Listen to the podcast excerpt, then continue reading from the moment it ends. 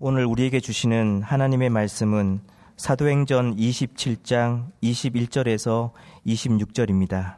여러 사람이 오래 먹지 못하였음에 바울이 가운데 서서 말하되 여러분이여 내 말을 듣고 글에 대해서 떠나지 아니하여 이 타격과 손상을 면하였더라면 좋을 뻔하였느니라 내가 너희를 권하노니 이제는 안심하라 너희 중 아무도 생명에는 아무런 손상이 없겠고 오직 배뿐이리라.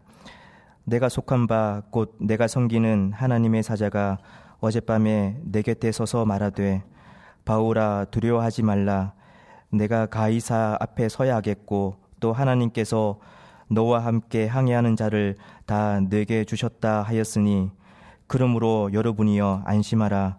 나는 내게 말씀하신 그대로 되리라고 하나님을 믿노라. 그런즉 우리가 반드시 한 섬에 걸리리라 하더라. 아멘. 알렉산드리아 배에 타고 있는 사람들에게 갑자기 몰아닥친 죽음의 유라굴로 광풍 속에서 그들의 의지대로 할 수 있는 일이라고는 아무것도 없었습니다. 그들은 자신들이 타고 있는 배의 통제력을 상실해 버렸습니다. 항해의 위험을 무릅쓰면서까지 그토록 지키려 했던 그들의 전 재산도 모두 바다 속에 내버려야만 했습니다. 여러 날 동안 해도 별도 보이지 않는 칠흑 같은 어둠 속에서 아무것도 먹지도 마시지도 못했습니다. 그러나 알렉산드리아 배를 삼키려는 죽음의 광풍은 조금도 잦아들 기미를 보이지 않았습니다. 마침내 그들의 심중에서 구원의 여망마저 사라져버리고 말았습니다. 바로 그때 죽음의 절망 한 가운데에서 일어서는 한 사람이 있었습니다. 사도 바울이었습니다. 그는 사람들에게 안심하라고 선포했습니다. 안심하라라고 번역된 헬라어 동사 유디메오는 본래 기뻐하다는 의미라고 했습니다. 바울이 구원의 여망마저 상실해버린 사람들에게 기뻐하라고 선포한 것은 그의 강철 같은 의지나 신념의 산물이 아니었습니다. 이때 이미 인생 말년에 접어든 바울은 지병까지 지니고 있었습니다. 그 노쇠하고 병약한 바울이 죽음의 광풍에 시달리며 여러 날 동안이나 먹지도 마시지도 못했으니 알렉산드리아 배에 승선해 있는 276명 가운데 바울이 체력적으로 가장 지쳐 있었을 것이 분명합니다. 그런데도 그가 구원의 여망마저 상실한 사람들에게 기뻐하라고 외치며 구원의 희망을 선포할 수 있었던 것은 그 죽음의 광풍 속에서도 하나님께서 바울과 함께하고 계셨기 때문입니다. 바울은 그 사람들 앞에서 하나님을 내가 속한 바, 곧 내가 섬기는 하나님이라고 고백했습니다. 바울에게 하나님은 내가 속한 나의 하나님이신 동시에 내가 섬기는 하나님이셨습니다. 바울의 이 고백의 의미에 대해서는 지난 두 시간에 걸쳐 상세하게 생각해 보았습니다. 바울이 그렇게 하나님께 속한 사람으로 하나님만 섬기며 산 까닭이 무엇이겠습니까? 이 질문에 대해 바울이 직접 대답해 주었습니다. 본문 23절을 보시겠습니다. 내가 속한 바, 곧 내가 섬기는 하나님의 사자가 어젯밤에 내 곁에 서서 말하되, 바울에게 하나님은 당신의 사자를 통해 내 곁에 서서 말씀하시는 하나님이셨습니다.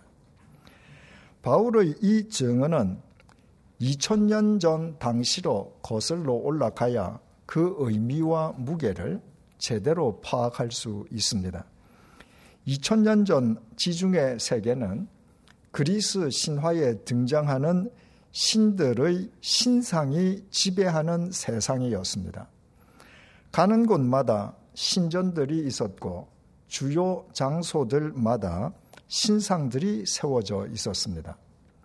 지금도 유럽 박물관에서 확인할 수 있는 당시의 신상들이 얼마나 정교하게 만들어져 있는지 모두 살아있는 것처럼 보이는 걸작들입니다.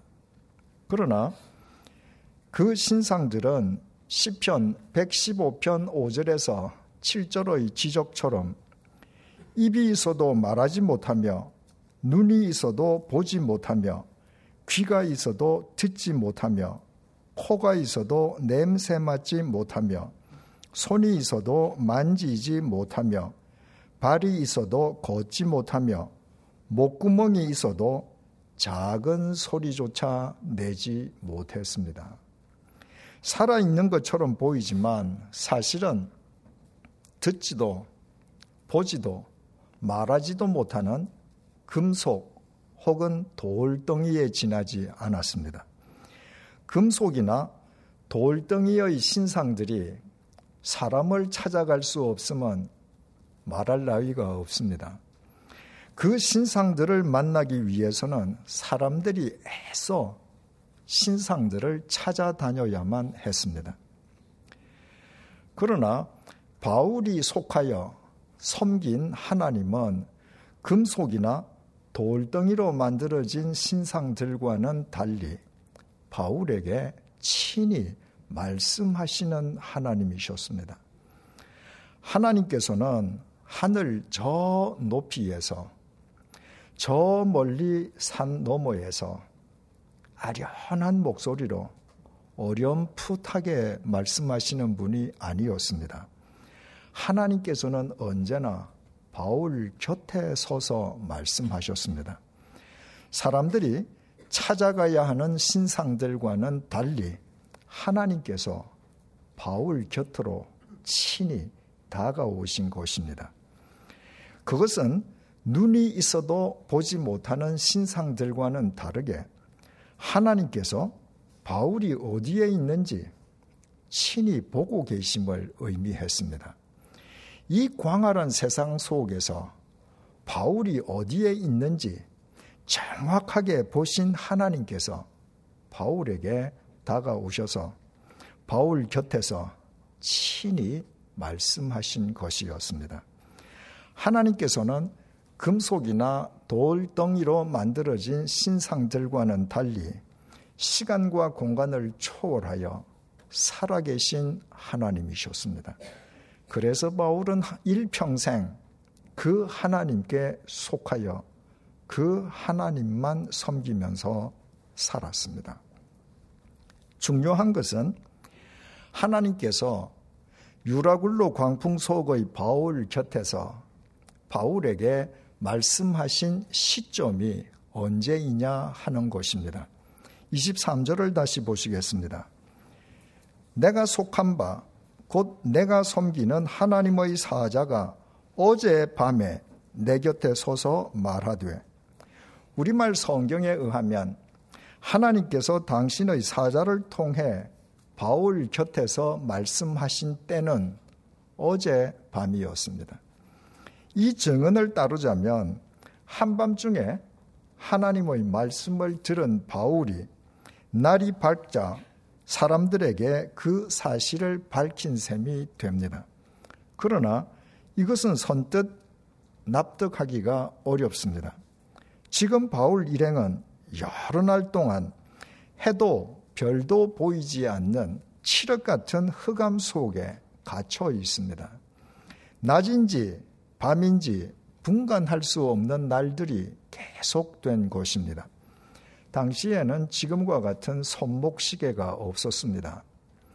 당시의 모래시계는 여행객이 휴대할 수 있는 품목이 아니었습니다. 알렉산드리아 배에 모래시계가 있었다 해도 겨우 선장실에만 비치되어 있었을 것입니다. 그러므로 여러 날 동안 해도 별도 보이지 않는 흑암 속에서 바울 역시 언제가 밤이고 언제가 낮인지 분간치 못했을 것입니다. 이런 관점에서 바울이 어제 밤이라고 말한 것처럼 번역되어 있는 것은 적절한 번역이 아닙니다. 헬라어 원문 타우테 테 닉티의 정확한 번역은 어젯밤이 아니라 바로 이 밤입니다. 바울은 해도 별도 보이지 않는 가운데 그때가 밤인지 낮인지 분간할 수 없었습니다. 분명한 것은 그때가 시간이 멎어버린 깊은 한밤중과 같았다는 것입니다. 그래서 바울은 바로 이 밤에 하나님께서 내 곁에서 말씀하셨다고 증언한 것입니다. 밤을 의미하는 헬라어 명사 닉스는 은유적으로 흑암의 때를 뜻하기도 합니다. 유라굴로 광풍이 몰아닥친 이래 사방을 분간할 수 없는 흑암이 계속되었습니다. 그래서 바울은 바로 이 흑암 속에서 하나님께서 내 곁에서 말씀하셨다고 증언한 것입니다. 헬라어 명사 닉스는 또 죽음의 시간을 의미하기도 합니다. 유라굴로 광풍은 사공들이 바다에서 흔히 만날 수 있는 태풍이 아니었습니다. 그것은 모든 것을 삼키려는 죽음의 광풍이었습니다. 그 죽음의 광풍 속에서 알렉산드리아 배에 승선해 있던 사람들은 모두 구원의 여망마저 상실한 채 죽음에 직면해 있었습니다. 그래서 바울은 바로 이 죽음의 순간에 하나님께서 내 곁에서 말씀하셨다고 증언한 것입니다. 바울의 하나님은 햇볕 따스한 봄날 한낮에만 말씀하시는 분이 아니었습니다. 하나님께서는 온 세상이 깊이 잠든 한밤중에도 바울에게 말씀하셨습니다.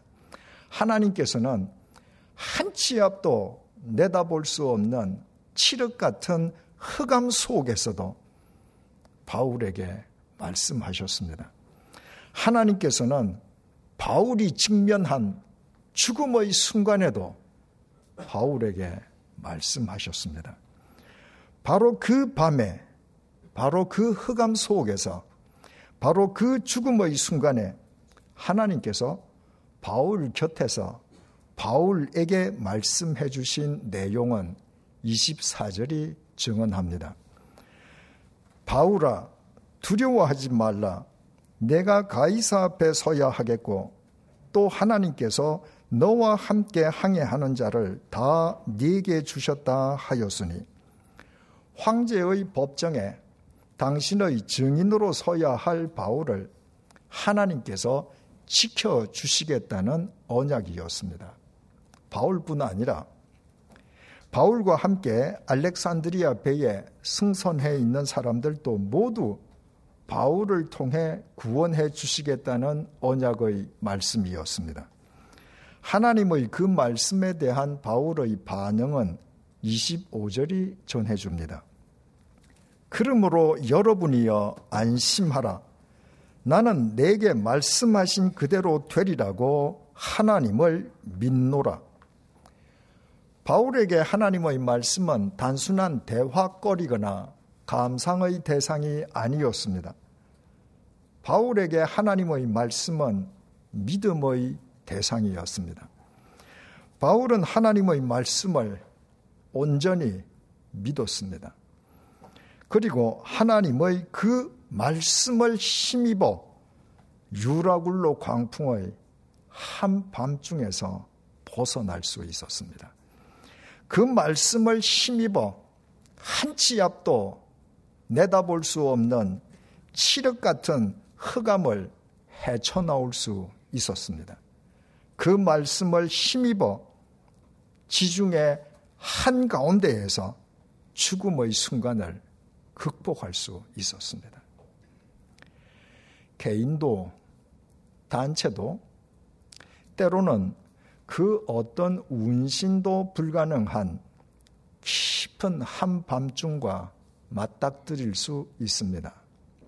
때로는 한 치 앞도 내다보이지 않는 흑암의 터널 속에 갇혀버릴 수도 있습니다.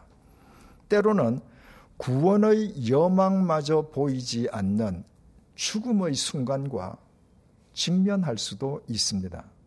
그러나 잊지 마십시다.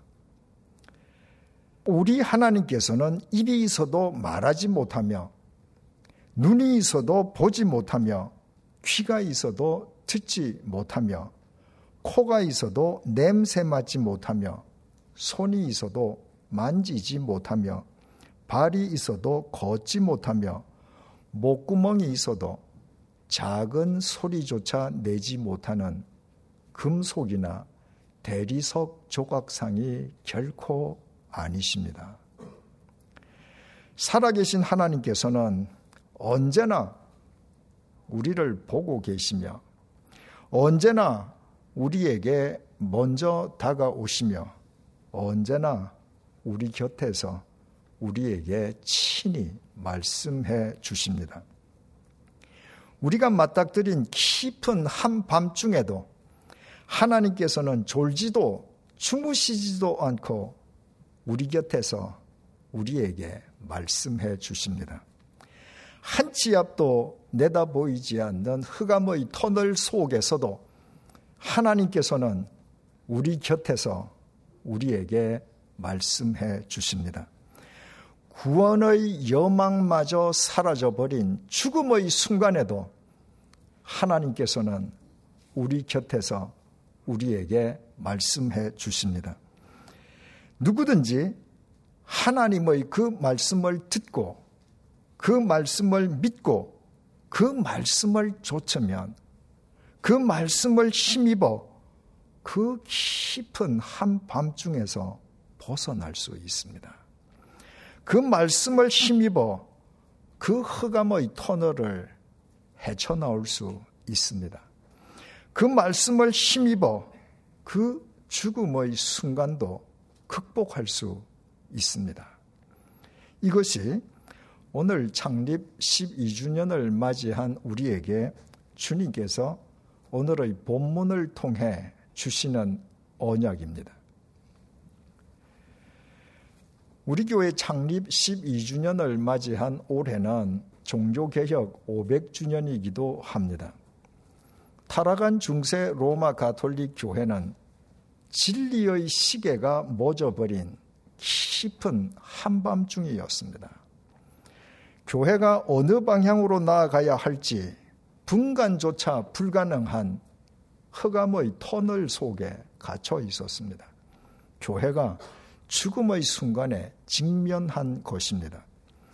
중세 로마 가톨릭 교회가 생명력을 상실한 채 그렇듯 형회화된 데에는 여러 가지 이유가 있겠지만 우리 교회 양화진 문화원 원장을 역임한 박흥식 집사님 같은 서양 사학자들은 14세기에 유럽 대륙을 휩쓴 흑사병을 주요 이유 가운데 하나로 지적하고 있습니다. 14세기에 유럽 인구 가운데 무려 3분의 1이 흑사병으로 목숨을 잃었습니다. 두 사람 건너 한 사람씩 흑사병으로 죽어 나간 것입니다. 그 무서운 전염병으로 인한 사망자의 시신 수습은 전적으로 사제들의 몫이었습니다. 자연히 흑사병에 노출된 사제들의 감염 사망률이 일반인들보다 월등하게 높았습니다. 그 결과 사제직은 사람들이 지원하기 꺼려하는 위험 직종이 되었습니다. 로마 가톨릭 교회는 거대한 체제를 유지하기 위해서 흑사병으로 죽어나간 수많은 사제들의 빈 자리를 무자격자들로 메웠습니다. 자격을 따지지 않고 지원자들에게 사제 서품을 먼저 준 뒤에 사제 교육을 받게 한 것입니다. 하지만 역량을 갖추지 못한 사람들이 사제 교육을 받는 것은 쉬운 일이 아니었습니다. 당시 로마 가톨릭 교회의 미사는 라틴어로 집전되었고 성경도 라틴어 역본인 불가타 성경만 사용했습니다. 그러다 보니 라틴어를 알지 못해서 라틴어 성경을 읽지도 못하는 무자격 사제들에 의해서 미사가 드려지는 웃지 못할 총극이 빚어졌습니다. 하나님의 말씀인 성경도 읽지 못하는 사람들이 사제들인 로마 가톨릭 교회, 하나님의 말씀과는 무관한 미사가 드려지는 로마 가톨릭 교회가 타락하지 않았다면 오히려 그것이 이상한 일이었을 것입니다. 진리의 시계가 멎어버린 그 깊은 한밤중에 어느 방향으로 나아가야 할지 분간조차 불가능한 그 흑암의 터널 속에서 교회가 직면한 그 죽음의 순간에 1517년 10월 31일 마르틴 루터가 그 유명한 95개조 반박문을 발표했습니다. 그 반박문의 1조부터 3조의 내용이 이렇습니다. 1.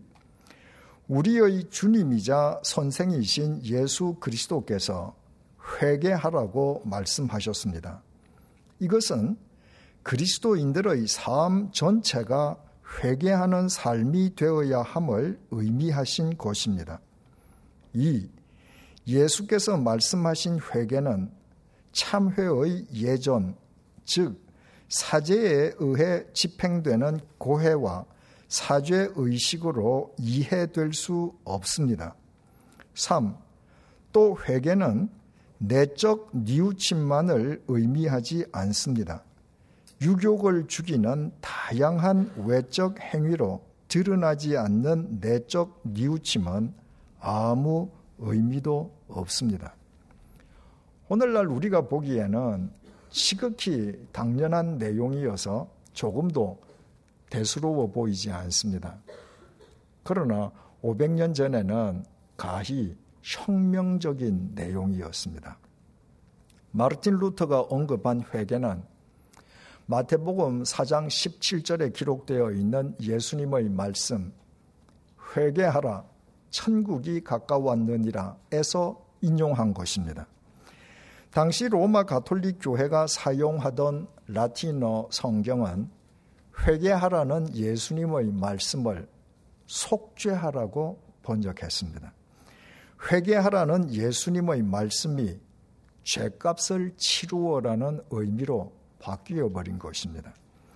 세월이 흐르면서 로마 가톨릭 교회는 그 라틴어 성경 구절을 근거로 인간이 죄값을 치를 수 있는 보속 교리를 만들었습니다. 인간이 스스로 죄값을 치르고 죄 사함을 받을 수 있는 다양한 방안을 만들어낸 것입니다. 그 중에서 가장 대표적인 것이 면죄부였습니다. 돈을 내고 면죄부를 사기만 하면 어떤 죄든 사함받는다는 것이었습니다. 그 보속 교리를 통해 세상의 권력뿐 아니라 금력과도 야합한 로마 가톨릭 교회가 부패한 것은 역사적인 필연이었습니다. 그러나 대부분의 무자격 사제들은 무엇이 잘못되었는지조차 인식하지 못했습니다. 바로 그때 마르틴 루터가 예수님께서 말씀하신 회개라는 단어로 종교 개혁의 기치를 올린 것입니다. 예수님께서 마태복음 4장 17절에서 언급하신 회개하라가 헬라어 원전에 메타노에오라고 기록되어 있습니다. 그것은 죄악의 길에서 십자가의 예수님을 향해 돌아서는 행동을 의미합니다. 죄인인 인간은 어떤 방법으로든 자신의 죄값을 스스로 치를 수 없습니다. 인간의 죄값을 대신 치를 수 있고 또 치르신 분은 인간을 위해 십자가의 제물로 돌아가신 하나님의 독생자 예수님 한 분뿐이십니다. 그러므로 그 예수님을 향하여 확실하게 돌아서는 삶의 수반이 회개요. 믿음은 그 회개로부터 시작합니다. 바꾸어 말해 예수님을 향해 돌아서는 삶의 수반 없이는 인간의 그 어떤 보속 행위도 회개일 수 없습니다. 이것이 마르틴 루터가 95개조 반박문 서두에서부터 이렇게 선언한 이유입니다. 우리의 주님이자 선생이신 예수 그리스도께서 회개하라고 말씀하셨습니다. 이것은 그리스도인들의 삶 전체가 회개하는 삶이 되어야 함을 의미하신 것입니다. 예수님께서 말씀하신 회개는 참회의 예전, 즉 사제에 의해 집행되는 고해와 사죄 의식으로 이해될 수 없습니다. 또 회개는 내적 뉘우침만을 의미하지 않습니다. 유욕을 죽이는 다양한 외적 행위로 드러나지 않는 내적 뉘우침은 아무 의미도 없습니다. 마르틴 루터의 이 선언은 구원자이신 예수님을 향해 확실하게 돌아서는 회개가 없다면 설령 교황이라 해도 죄 사함을 줄 수 없다는 말이었습니다. 한마디로 말해 로마 가톨릭 교회가 금과 옥조로 삼아온 보속 교리를 전면적으로 부정한 것이었습니다. 마르틴 루터의 이 선언으로부터 개신교가 태동되었고 결과적으로 로마 가톨릭 교회도 자체적으로 내부 개혁을 추진하게 되었습니다. 마르틴 루터가 권력과 금력을 장악한 거대한 중세 로마 가톨릭 교회에 맞서서 이처럼 종교 개혁의 기치를 올릴 수 있었던 것은 진리의 시계가 멎어버린 그 깊은 한밤중에도 어느 방향으로 나아갈지 분간조차 불가능한 그 흑암의 터널 속에서도 당시 교회가 직면한 죽음의 순간에도 그의 곁에서 말씀하시는 주님의 말씀을 듣고 주님의 말씀을 믿고 주님의 말씀만 쫓은 결과였습니다. 그렇다고 해서 마르틴 루터의 앞길이 순탄하기만 했던 것은 아닙니다. 마르틴 루터를 파문한 로마 교황청은 심지어 마르틴 루터를 죽이려 했습니다. 마르틴 루터 개인적으로도 깊은 한밤중과 맞닥뜨렸고 한치 앞도 내다 보이지 않는 흑암의 터널 속에서 죽음의 순간과 직면해야만 했습니다. 그러나 마르틴 루터는 그 한밤중에도 그 흑암의 터널 속에서도 그 죽음의 순간에도 자기 곁에서 말씀하시는 주님의 말씀만 믿고 쫓았습니다. 그 결과 그는 그 자신뿐 아니라 그 한밤중으로부터 그 흑암의 터널 속에서 그 죽음의 순간에 이 땅의 교회도 새롭게 일으켜 세울 수 있었습니다. 그것은 오직 주님의 은혜였습니다. 마르틴 루터를 비롯한 당시의 개혁자들이 오직 말씀, 오직 믿음, 오직 은혜를 표방한 것은 결코 우연한 일이 아니었습니다. 지난 12년 동안 모든 것이 하나님의 은혜였습니다. 하나님의 은혜가 없었더라면 12년 전 불모지와도 같았던 양화진을 지키기 위해 세워진 우리 교회가 12년 만에 오늘날과 같은 모습일 수는 없을 것입니다. 잘 아시는 것처럼 양화진 외국인 선교사 묘원과 용인 순교자 기념관의 법적 소유주인 100주년 기념 재단에 의해 설립된 우리 교회에는 두 가지의 소명이 부여되어 있습니다. 첫 번째는 두 성지를 관리 보존하면서 신앙 선조들의 믿음을 계승하는 것이고 두 번째는 한국 교회의 새로운 미래를 위한 길닦기가 되는 것입니다. 이것은 우리 교회가 계속하여 교회다운 교회로 존속될 때에만 감당할 수 있는 소명입니다. 교회다운 교회는 두말할 것도 없이 하나님의 말씀을 듣고 믿고 쫓는 교회입니다.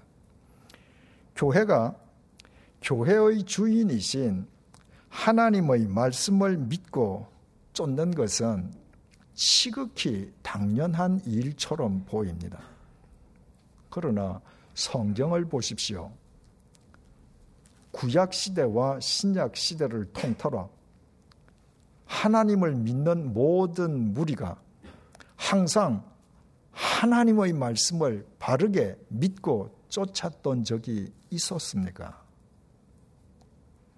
지나간 2000년 교회의 역사를 보더라도 마찬가지입니다.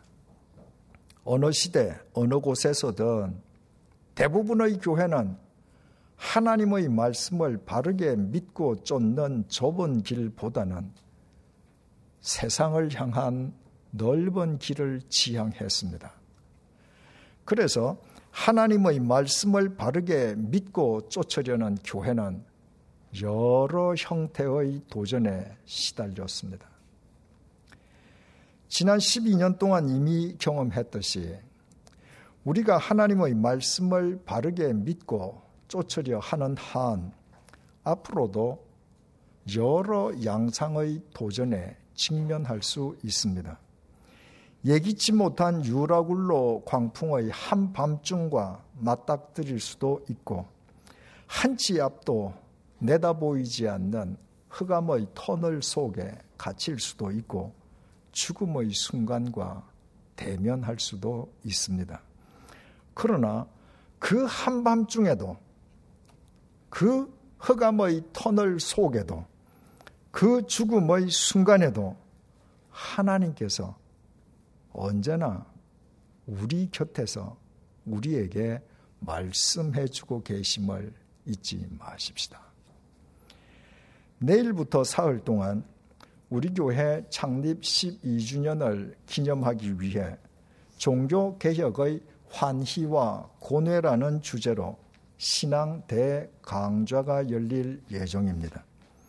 500년 전 종교 개혁자들로부터 우리가 여전히 본받아야 할 것이 있다면 그것은 과연 무엇이며 그들의 실수를 통해서 우리가 이 시대에 바로 잡아야 할 것이 있다면 그것은 또 무엇인지를 바르게 가름해 보기 위해서 마련된 특별 강좌입니다. 현장 참석이든 인터넷 생중계 시청이든 가능한 한 많은 교우님들의 참여를 바랍니다. 그래서 우리 모두 그 신앙 대강좌를 한국 교회의 새로운 미래를 위한 길닦기로서 어떤 도전 속에서도 하나님의 말씀을 바르게 믿고 쫓기 위해 우리의 허리띠를 다시 한번 졸라매는 계기로 삼으십시다. 그때 우리 역시 바울처럼 이 세상을 향해 이렇게 고백할 수 있을 것입니다. 죽음의 광풍이 몰아치는 바로 이 한밤중에 하나님께서 우리 곁에 서서 말씀해 주셨습니다. 한치 앞도 내다볼 수 없는 칠흑 같은 이 허감의 터널 속에서 하나님께서 우리 곁에 서서 말씀해 주셨습니다. 우리가 직면한 바로 이 죽음의 순간에 하나님께서 우리 곁에 서서 우리에게 말씀해 주셨습니다. 하나님께서 우리를 불러 이 시대를 위한 100주년 기념 교회로 세워 주셨고 또 우리를 길닦기로 삼아 한국 교회의 미래를 새롭게 한다 하셨으니 그러므로 세상의 조롱거리로 전락한 한국 교회로 인해 탄식하는 사람들이여 안심하십시오. 우리는 하나님께서 우리에게 말씀하신 그대로 되리라고 하나님을 믿습니다. 기도하시겠습니다.